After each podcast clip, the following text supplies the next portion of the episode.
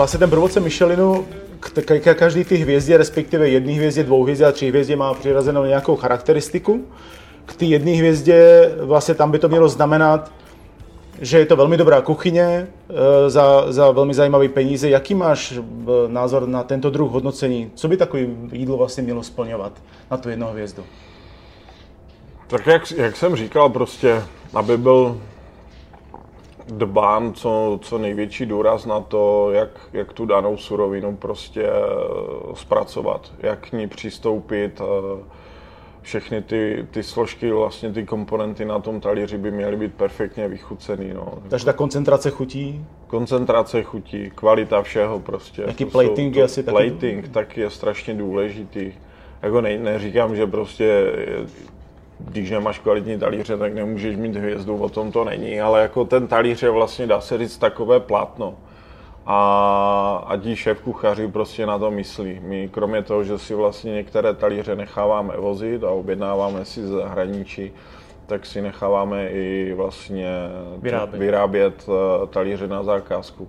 Takže za dobu, co je Field otevřený, tak tři, čtyři talíře jsem si nechal vyloženě vyrobit podle, podle vlastní představy a je to potom super pocit, když ti to prostě dovezou a rozbalíš to a, a je to přesně to, co ty si spřál. On je to asi strašně dobrý pocit, když si něco celý navrhneš jistým způsobem a pak se to vlastně fyzicky zhmotní na tom talíři, včetně toho talíře. Je to, je to strašně fajn, protože když ty si vezmeš do ruky ten talíř, který ty jsi vymyslel a do toho něco nazdobíš, tak máš úplně skvělý pocit. Mě to, mě to nabíjí, protože vlastně já tím žiju. Jo. Někdo si řekne prostě, on je uchyl, on ujíždí na tom, že, že, si, že, že si nechal vyrobit talíř, ale mě to prostě baví a no, mám z toho radost. Myslím, že to dělal spousta myšelinských restaurací právě tyhle ty návrhy, takže je to naprosto v pořádku a ten, kdo to neví, ať si to dostuduje. Jak moc se pak v tvým menu projevuje vlastně lokálnost a sezonnost surovin, protože to je tak hodně teď trendy, minimálně v našem regionu. Eh, respektuješ to taky? Určitě to člověk musí respektovat, protože některé věci prostě jednoduše přes eh, podzim, zimu neseženeš, hmm. takže, takže na lokálnost, nebo nejdřív řeknu na sezonu surovinu, na sezonu surovin určitě dbáme důraz, ale taky si nebojíme fermentovat, takže hmm. když je sezóna chřestu, tak uh, si nafermentujeme velké zásoby prostě chřestu do sklenice a potom člověk třeba na podzim uh, potom může šáhnout a, a vlastně postavit na tom nějaké jídlo, takže sezónou určitě dodržujeme, ale snažíme se i pomáhat v těch těch jakoby chudších měsících, eh, chudších na zeleninu, ano. kdy vlastně podzim zima ti úplně moc toho nevyplodí, tak právě v té sezóně, kdy toho je nejvíc, kdy to všechno roste, kdy to kvete, tak prostě snažíme se nakládat, fermentovat. Připravit se prostě na ty... Připravit se právě na, na podzim zimu. Máme dole obrovskou lednici, kde, kde to vlastně uchováváme a, a takhle se držíme té sezónnosti. Co se týče lokálnosti, tak eh, z 90% je to víceméně Česká republika a jestli je tam nějaký výkyv, že je něco mimo Českou republiku, tak je to spíš eh, ryba, kterou bereme ze severu. A buď je to candát, eh, nebo jsme měli kambalu, ale tu jsem stáhl z lístku teďkom a nahradili jsme to jeseterem, který je lokální prostě, nebo jako víc se hodí k nám do konceptu. No. To je pak možná právě zajímavá otázka nejenom pro tebe, ale pro další kuchaře a je tam možná i nějaký dilema, co je vlastně na prvním místě, co bys upřednostnil. Prvotřídní surovinu nebo její lokální původ? To můžou být dvě různé věci, že jo? Úplně nejlepší v obojí. Takhle by to mělo být. Je to tak, ale ne vždy je to pravidlem, že jo? To není, no, bohužel. A co bys upřednostnil?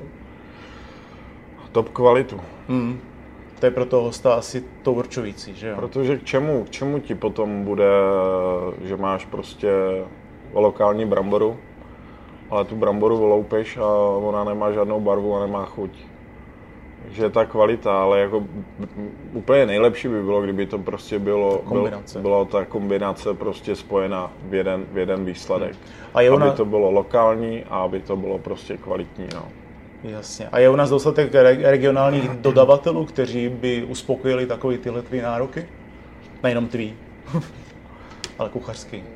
my máme několik farmářů, se kterými vlastně spolupracujeme a tím, že, že mi vlastně dováží zboží a já od nich neustále odebírám a máme nastavenou spolupráci, která trvá již několik let, tak je to výsledek toho, že prostě ti naši farmáři, naši říkám jako farmáři, co vozí do fieldu, ano. vozí lokální a vozí suroviny v top kvalitě. Proto je podporu a proto prostě od nich odebíráme. I když vlastně skončila karanténa a otvírali se restaurace, tak jsem obvolával ty naše farmáře a věděl jsem, že na tom nejsou úplně, úplně finančně dobře, protože ten výpadek vlastně těch, eh, těch dodávek byl, byl značný a finančně to taky pod, eh, pocítili. Takže jsem se snažil nějak jakoby nastartovat, nahecovat a podporuje tím, díky bohu, zaplať pán Bůh, zaklepám, že ve fieldu je plno, a můžu teda ve velkém množství od nich odebírat a, a tímhle vlastně jim takhle pomáhám. Takže je to vlastně opravdu nastavený na těch přímých vztazích fieldu, potažmo tebe a těch farmářů. Já si myslím, že mám hodně dobré vztahy, až, až, až takové přátelské, že ale jako na druhou stranu ti farmáři ví, že prostě nesmí, nesmí polevit, protože já okamžitě rozpoznám kvalitu nebo výkyv eh, v jedné dodávce zboží hmm. prostě a okamžitě to řeším a řeším to v klidu, ale hodně takovým přísným tónem a myslím si, že nikdo potom nestojí o to, aby mu každý týden, aby mu každý týden volal kašparek, kašparek. volal, že prostě tohle, ne, tohle nemá dvě kila, má to tři kila a já potřebuji ze dvou kil. Jasně, rozumím, jasně, jasně. Do čeho rádi ve fieldu investujete peníze? Do lidí. Do lidí. Je to ten nejdůležitější. Do personálu. Do personálu. Samozřejmě teď jsem řekl personál a jako druhé místo řeknu třeba z inventář, což hmm. jsou naprosto dva odlišné poli, ale hele, co si budeme nalhávat, ten field je úspěšný ne vůli mě, ale ten field je úspěšný vůli, vůli těch lidí, kteří tam makají tvrdě. A... No tak ale to ty taky. Jo, to já taky, ale kdybych tam byl sám, tak sám nic nezmůžu. To neutáhneš, to Takže jasný. snažím se do nich investovat. Máme dost zaměstnanců na to, že restaurace má kapacitu 48 míst, ale radši prostě podpořím, podpořím ten stav, ty zaměstnance a hlavně mi to jednoduše vrátí. A je vůbec jakoby těžké v dnešní době sehnat dobrého zaměstnance, nebo je to s tou hvězdou jednodušší? Tak teď je to hodně, hodně, nebo teď je to snažší, je to jednodušší. Samozřejmě hlavní roli hraje hvězda, hmm. jméno, Field, což je prestiž vlastně. Což je prestiž, Field, když se řekne, tak jako už to taky něco hmm. znamená. A Máš nějaký waiting list? Mám, dělám si vyloženě svoji databázi kuchařů, kde si vlastně ukládám, ukládám ty kuchaře, kteří mají žádost buď o přímo pracovní poměr ve fieldu nebo o stáž. A když se mi uvolní nějaká pozice, tak jednoduše obvolám, dom, domluvím si s nima nějaké termíny vlastně, ať si přijdou nejdřív vyzkoušet sami field vaření vlastně v té kuchyni, kdy já poznám, jestli vůbec ten člověk dám mu třeba od pondělí do pátku, ať se ukáže, a během těch pěti dnů člověk pozná, jestli, jestli dá se s tím člověkem pracovat, hmm. anebo ne, anebo třeba z naší strany bude zájem, ale třeba z, z té druhé strany jako si řeknou, buď, buď je to na ně hodně vysoká laťka, že si, že si na to netroufnou, a, anebo že se jim tam prostě jednoduše nelíbí. Jasně, jako, to se může stát, přesně. A přihlásil se ti někdy na stáži nějaký český kuchař? Jako, kdo by, koho by to jako zajímalo zlepšit se opravdu, myslím tím ne běžného kuchaře, ale třeba šéf kuchaře z nějaké restaurace český. Zajímají se o to kluci?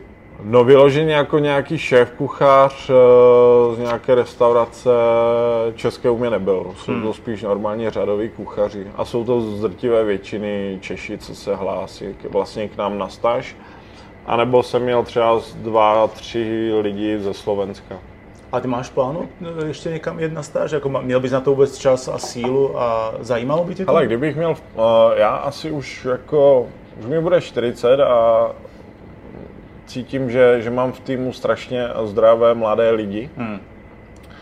Které, které to baví a, a radši bych tu stáž investoval vlastně, a radši bych ty peníze naložené na tu stáž investoval právě do těch mladších lidí. Jasně. Já říkám, že už jsem takový, že mám rád pohodlí prostě a, a, a být jenom zavřený ve fieldu, Jo.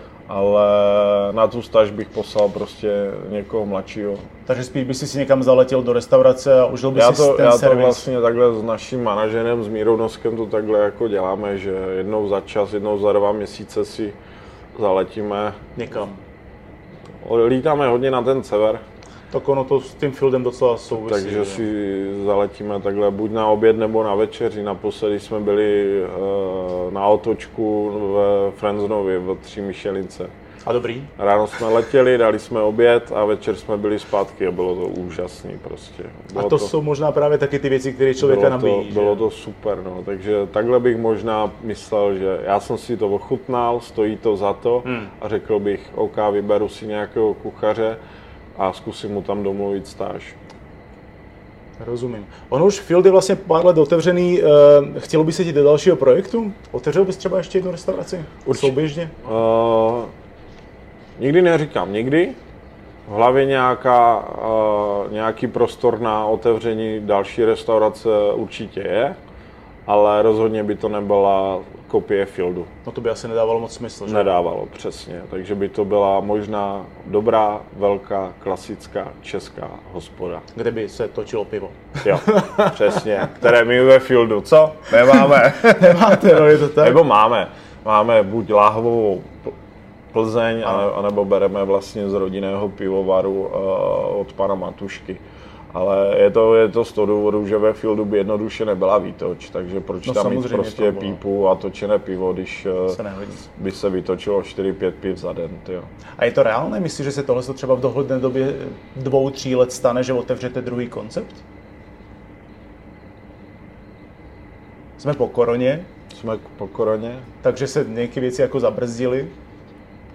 Reálný je, reálný je cokoliv v životě. Hmm. Jenom se prostě nebát do toho jít a mít tu správnou zdravou odvahu a kuráž. Všechno je reálný.